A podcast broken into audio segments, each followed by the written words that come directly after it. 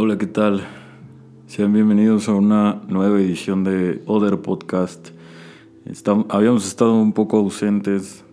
em, de publicaciones y sobre todo del podcast, que, que habíamos tenido algunos, alguna serie de problemas, pero bueno, eh, aquí estamos de regreso. Eh, como, como, como lo habíamos propuesto, se estarán publicando eh, capítulos semanales donde analizaremos diversas películas de acuerdo a la óptica psicoanalítica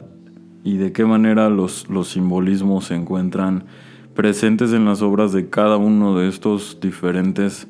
cineastas que, que, con su fineza nos podrán acompañar en, en este viaje analítico de las obras más emblemáticas y de las nuevas obras del cine moderno. En el, día de hoy vamos a analizar una película que es sumamente representativa en, cuestión en cuestión era, en cuestión eh, de creación, en cuestión de influencia y sobre todo de la importancia que tiene esta película a través de los años, pese a ser una película relativamente antigua, proyecta un, sentimiento de atemporalidad, el cual no solo nos hace a nosotros como espectadores eh, sentirnos parte de, sino también que ha logrado cosechar a lo largo de los años una serie de, de, influencias para otras obras. Y sobre todo eh, es una película que nos, que nos brinda una, una forma distinta de comprender el cine y también de no solo eh, tenerlo presente en una cuestión digitalizada o, en la pantalla, ¿no? Es una película que nos puede llevar a, entender cuestiones,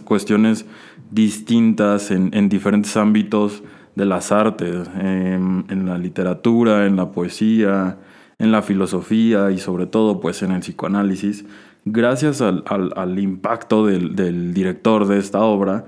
que durante todas sus obras, durante todas sus películas y la mayoría de sus aportaciones nos trajo eh, un mayor entendimiento y sobre todo una proyección de un nuevo cine. Yo llamaría un, nuevo cine debido a, la forma en la que se venía haciendo cine eh, antes y después de este personaje del día de hoy. Eh, se trata de nada más ni nada menos que Ingmar Bergman, cineasta sueco que podrá ser muy conocido, muchos entenderán de qué se trata, hacia dónde va esto, eh, tiene obras emblemáticas, pero el día de hoy vamos a analizar eh, una de sus más aclamadas obras que se llama Persona. Esta película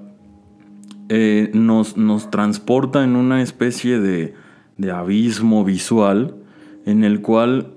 las, las formas y, las, las imágenes, sobre todo, que, vienen en, cada una de, la, de, la, de, las escenas, parecieran una especie de, de, exposición fotográfica. Pareciera como si el autor nos quisiera de alguna forma eh, presentarnos una especie de aglomerados en donde cada, cada espacio y cada, cada proyección tendría un, cierto sentido detrás de la película, ¿no? La película comienza con una especie de, fotografías en blanco y negro proyectadas en la película donde, donde surgen diferentes simbolismos, ¿no? Nos encontramos con unas calaveras, unas arañas, obras de arte, niños, demás. Entonces, eh, al inicio uno podría creer que esta parte de la película es una especie de, eh, no sé, algún tipo de adorno, algún tipo de, introducción a algo sumamente eh, separado, pero no es así. Eh,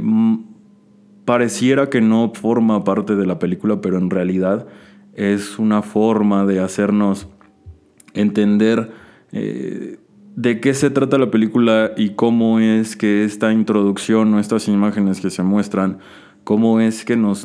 pueden eh, dotar de un entendimiento más complejo y sobre todo de un entendimiento más amplio sobre lo que se, se busca proyectar en la película. Eh, ciertamente estas imágenes pues tienen un, tienen un, significado importante más, más, que, más que, que, en relación directa con la película, tienen un significado importante para Bergman, que estas series de fotografías que les comento son una representación de una, de una infancia, de una infancia en donde él eh, vivió criado bajo los regímenes de, de la religión católica. Entonces, cada una de estas imágenes proyectan eh, la muerte, la infancia, eh, la fobia. Entonces, son una cierta especie de simbolismos en las cuales Bergman se sentía identificado, pero sobre todo se sentía arraigado desde, desde su crianza. Entonces, a lo largo del tiempo, Bergman trató de, de romper con estas, con estas especies de imposiciones que al final y al cabo él las, las veía como, como un parteaguas en, en su creación cinematográfica, porque claramente no lo limitaron, pero sí le ayudaron a, a, tener como esta concepción de, de, de, lo que podría ser estas especies de imposiciones en una persona al momento de la creación. Eh, cuestiones filosóficas como la existencia, cuestiones filosóficas como la muerte, como el significado, como, como la vida. Entonces, eh, son, son eh, digamos que nuestras primeras, nuestras primeras formas de entender estos conceptos vienen desde la religión, vienen desde la imposición de, de, los entendimientos religiosos de Cristo y demás. Entonces, eh, Bergman pone el dedo en el renglón sobre esta cuestión religiosa en el cual él al final, pese a ser una imposición en su infancia y sobre todo en su desarrollo personal, él, él, él nos hacía saber que trataba de, de, quedarse con esas cosas, pero no necesariamente vistas desde un punto religioso, sino vistas desde un punto eh, filosófico y sobre todo desde un punto de mayor entendimiento. ¿no? Y era una forma preciosa de proyectarlo en la pantalla. Era algo increíble y mágico poder, eh, poder asombrarnos con una de sus obras y sobre todo de, de, contemplar y, y, decir cómo es posible que en una película se pueda haber proyectado este tipo de, de cuestiones, este tipo de alegorías, de, pensamientos incluso, porque las películas eh, no solo son una dotación eh, digitalizada, de, escenas. Hay veces en las cuales las escenas en silencio nos dotan de muchísimo mayor entendimiento que un guion eh, exacerbado. Entonces, esa es la parte donde Bergman siempre tiene un, tiene un, punto acertado y sobre todo tiene un punto en donde, donde nos hace navegar en, nuestras propias... Eh, en nuestros propios entendimientos de los conceptos, en nuestras formas de entenderlo, en nuestras diferentes eh, formas en las que vivimos en nuestra cultura. es algo, son películas que para mí te pueden dar a analizar demasiado, pero sobre todo te pueden dar a, cuestionarte y a sentirte un tanto eh, abrumado en la, en, la cuestión de, a veces pensar que uno no hace ese tipo de cuestionamientos o que uno vive al día a día y que posiblemente eh, no analiza o no, no eh,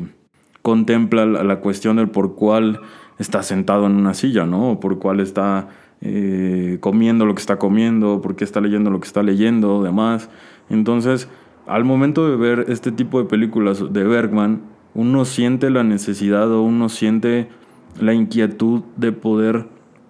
indagar en estas, eh, en estas, en estas cuestiones, eh, hablando fílmicamente, ¿no? Sobre todo. Sobre todo es, es algo que va direccionado a la cuestión de la obra y, de, las, de las vertientes de la, de la película, las escenas, los, los diálogos, las actuaciones. Entonces, eh, para mí esta película representa un, un hito en, en, la historia del cine. obviamente tiene, tiene la, de, de, su parte la, la, la, cuestión de la historia de la película, el diálogo, como les digo, las actuaciones, pero sobre todo la película es, un, es una especie de una especie de laberinto en el cual eh, a veces pareciera que la película son dos películas, ¿no? O pareciera que la película son eh, dos historias, dos personajes, dos formas de vida, dos formas de entender. Y, está, está planeado justo para eso, para que nosotros lo entendamos como dos formas, ¿no? La persona es, es viene obviamente del griego de máscara, entonces aquí no, no vamos a jugar con el concepto de máscara porque en realidad lo que Bergman intentaba con el título era más bien eh, dirigirlo o direccionarlo hacia, hacia la cuestión de una personalidad y a la cuestión de un individuo, sobre todo. Entonces, en esta película eh, hay dos personajes, dos mujeres, que a lo largo del recorrido van, van encontrando eh, problemas existenciales, problemas de, traumáticos, cuestiones que las han hecho sentirse relegadas, que se sienten reprimidas, eh, deseos incumplidos, por lo cual uno, uno creyera que es una especie de conversación entre, entre dos personas, pero es más allá de una convivencia, es más allá de una conversación, es más allá de, de lo que uno podría ver a primera vista y a simple vista o a simple entendimiento. Es, es más, eh, es más, eh, más profundo, sobre todo, porque si nosotros caemos en este, en este hito o en este hilo de creer que la persona o la personalidad o el individuo es, es únicamente lo que se ve proyectado o es únicamente lo que sus deseos reprimidos, sus deseos inconscientes y demás, pues caeríamos en un engaño, en una especie de mentira, porque eh, hay muchas cosas más allá de eso y sobre todo cosas que no se ven a simple vista. Y me parece que en esta película se cumple muy bien este objetivo.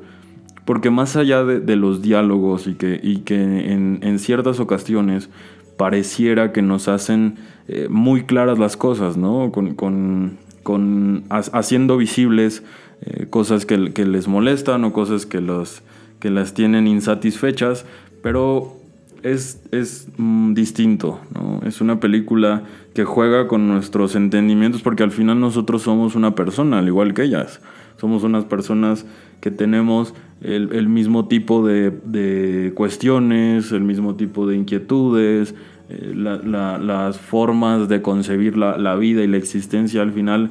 son similares, entonces es un ejercicio también reflexivo, ¿no? Toda la película se convierte en un ejercicio sumamente reflexivo a lo largo de la historia y, es algo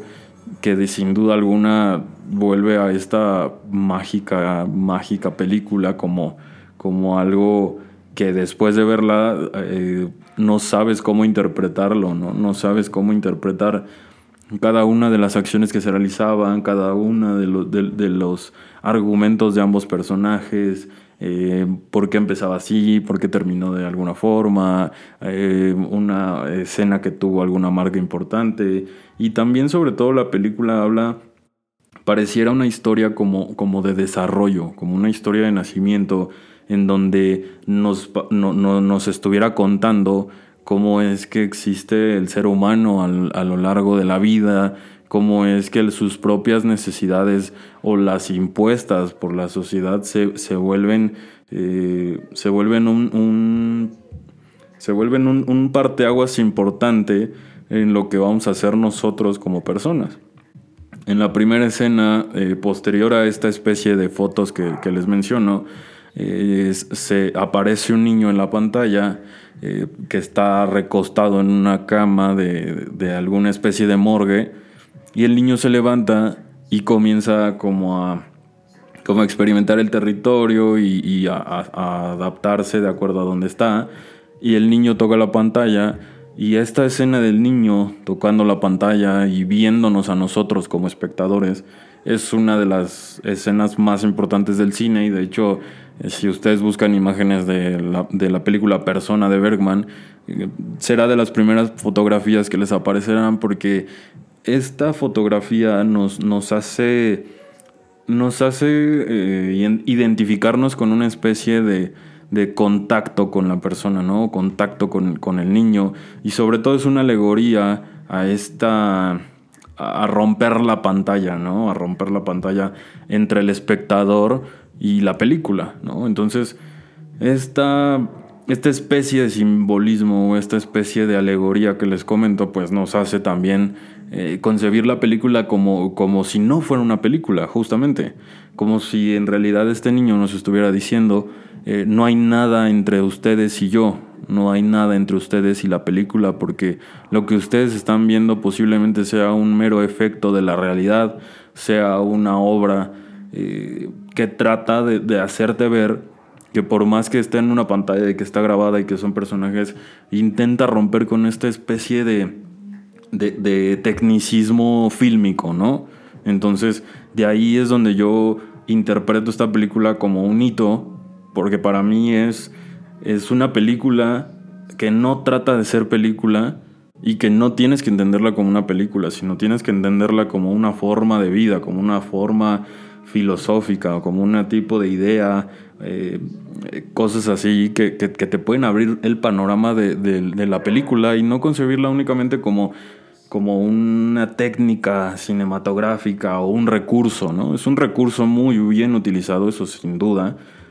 pero rompe todo lo que, lo, lo que en primer momento tú podrías creer con esta fotografía, ¿no? Que, que pareciera muy simple y que pareciera un tanto eh, sin sentido, tal vez, porque este niño no aparece realmente después en la película, no aparece en ningún momento. También lo que se puede interpretar con este niño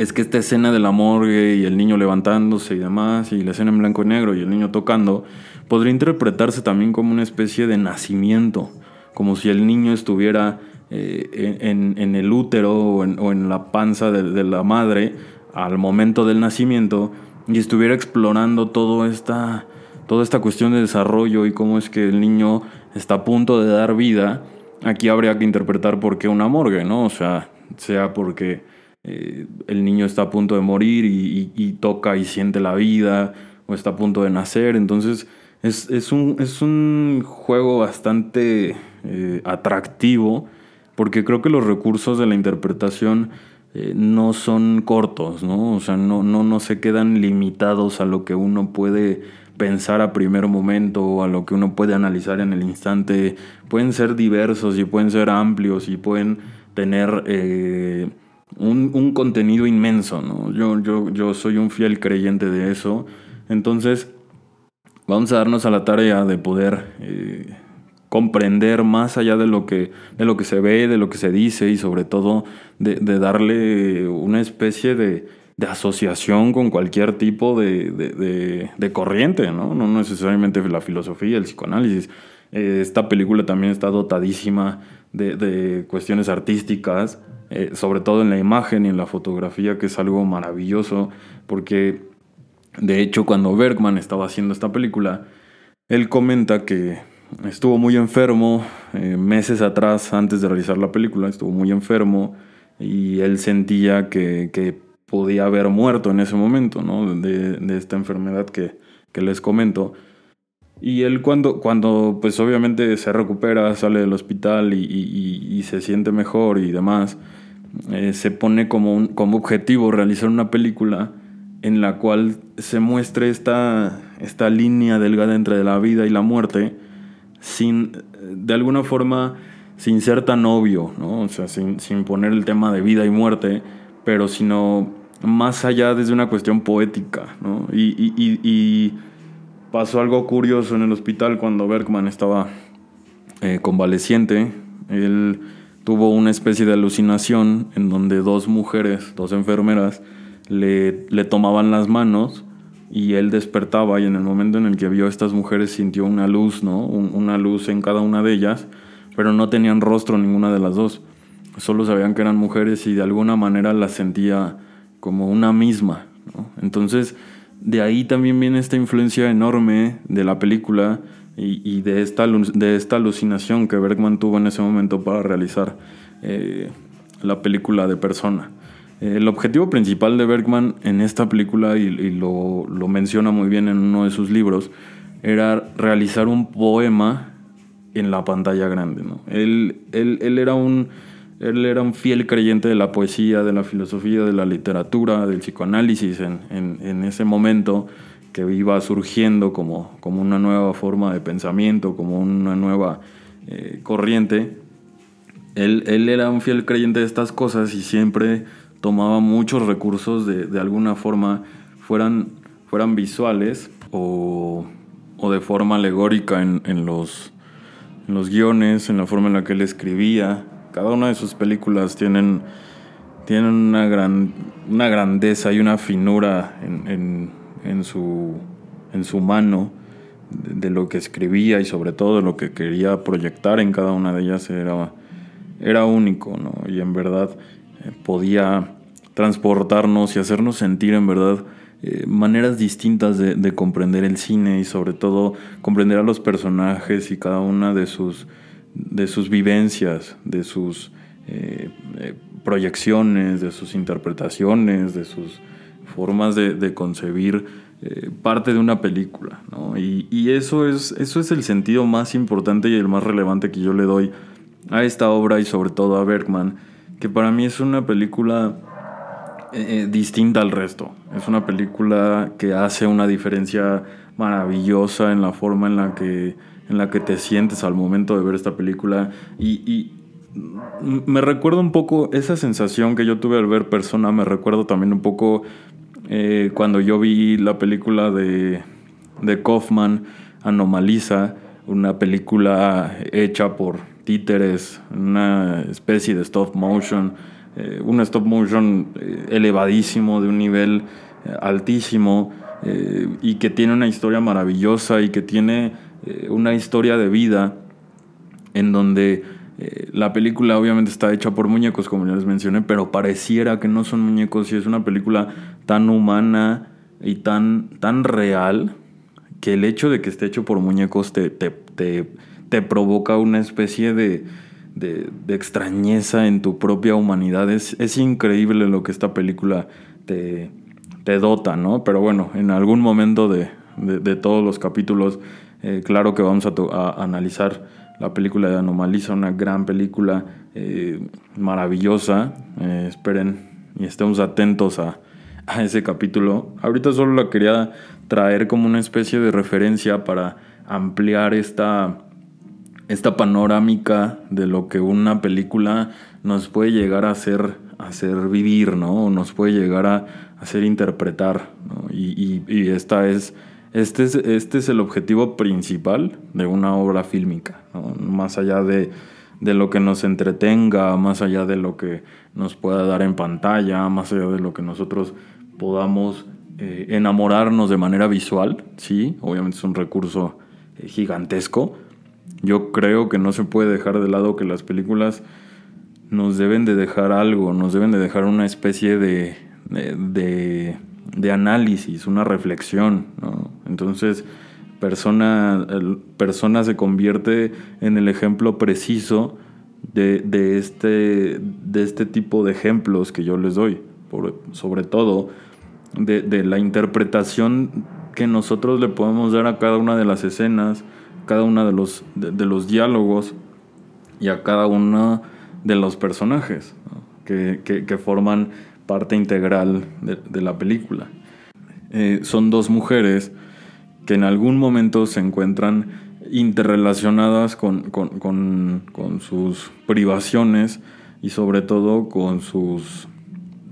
con sus formas de concebir la vida y cada una de sus de sus interpretaciones. Eh, estas mujeres se conocen en, en, un hospital, eh, una de ellas es enfermera, la otra es actriz, eh, y la actriz sucumbe con una especie de, de, histeria en la cual ella pierde el habla. Y de hecho esa es, esa es, la cuestión por la cual ella llega al hospital, porque ha perdido el habla, y la otra mujer que es enfermera, pues es quien la atiende. Y prácticamente pues es una mujer eh, que justo al contrario de la actriz que no habla, la, enfermera, la enfermera eh, pareciera que tiene una especie de verborrea, ¿no? Todo el tiempo está hablando, todo el tiempo está eh, adivinando lo que la otra persona quiere decir, ayudando, es muy participativa, es muy vibrante, entonces esto nos hace ver como los dos polos de, de, de, la situación del habla y del no habla, ¿no? La mujer la, la invita a pasar eh, una especie de fin de semana a una casa de campo a las afueras de Suecia. Y estas dos mujeres eh, pasan un, tiempo a solas, eh, esto como por una especie de tratamiento a su, a su, a su histeria. Obviamente en la película no se muestra como una histeria, ni, ni lo mencionan así, porque en realidad y en la actualidad funciona de la manera, de la manera misma. No es, un, no es un diagnóstico inmediato decir que tienes histeria porque no hablas o, o que tienes histeria porque estás paralizada, pero desde el psicoanálisis pues es, es, un, es una cuestión clara de, de poder interpretarlo así. Eh, durante todo este durante toda esta convivencia en la casa, eh, ambas mujeres en, sus diálogos y en sus formas de compartir, obviamente, una, una vivencia, una convivencia, comienzan a darnos eh, materiales de, de, de, su vida, ¿no? de, de, de, las frustraciones que ellas tienen, de las presiones de ser ellas mismas, de no cumplir con las expectativas, de no ser lo suficientemente bueno para algo, para alguien, o, para, para ti mismo sobre todo. ¿no? Esta mujer, la actriz que pierde el habla, eh, de alguna manera podemos interpretar que estaba, estaba demasiado eh, cargada de presión por ser actriz, por ser una persona importante, por ser alguien eh, reconocida, por ser alguien con mucha atención y demás. Y, al momento ella de, de, despersonalizarse y convertirse en ella misma y no en la actriz, pues hay un quiebre y es donde, donde ella pierde el habla. Y la enfermera obviamente con cuestiones completamente distintas, tiene, tiene justo, e, ella lo que necesita es justo lo que la actriz tiene, ¿no? Ella quisiera tener la atención de todos, quisiera tener el, cariño de las personas, que la gente la reconociera, que la gente la admirara, eh, etc., etcétera, ¿no? Y, y, hay algo en común que es muy, muy importante en esta, en esta relación que estas, estas mujeres tienen, porque la actriz es madre, tiene un hijo, pero es curioso porque este, esta, esta mujer que tiene un hijo, pues no, no se concibe como madre, inclusive no tiene una relación directa con el hijo. Pero la mujer, la enfermera, anhela más que nada ser madre, poder traer a un, a un hijo a la, a la tierra. Y entonces, esta especie de contradicciones y esta especie de, de, huecos entre cada uno de estos personajes y, una de las escenas donde ambos rostros se unen a la, luz de la cámara, que, pareciera que son la misma persona, uno, uno, podría entender este, este recurso y, hacernos la, cuestión de son dos mujeres o es una mujer, ¿no? ¿Qué, qué pasa con esta alegoría de, de, este recurso fotográfico, de esta alusión a dos caras uniéndose y siendo una misma, pues esa es la, esa es, la razón principal de la película y ese es el núcleo central de, lo que trata y de lo que nos quiere hacer ver y de la interpretación que le podemos dar a esta obra maestra de Ingmar Bergman. Pues nada, eh, este capítulo del día de hoy ha terminado aquí. Espero que les haya gustado, que se hayan ido con una con un interés mucho mayor de ver la película ahora con todos estos esta especie de topics que puedo traer el día de hoy y pues nada espero que lo disfruten estén atentos a los próximos capítulos y hasta la próxima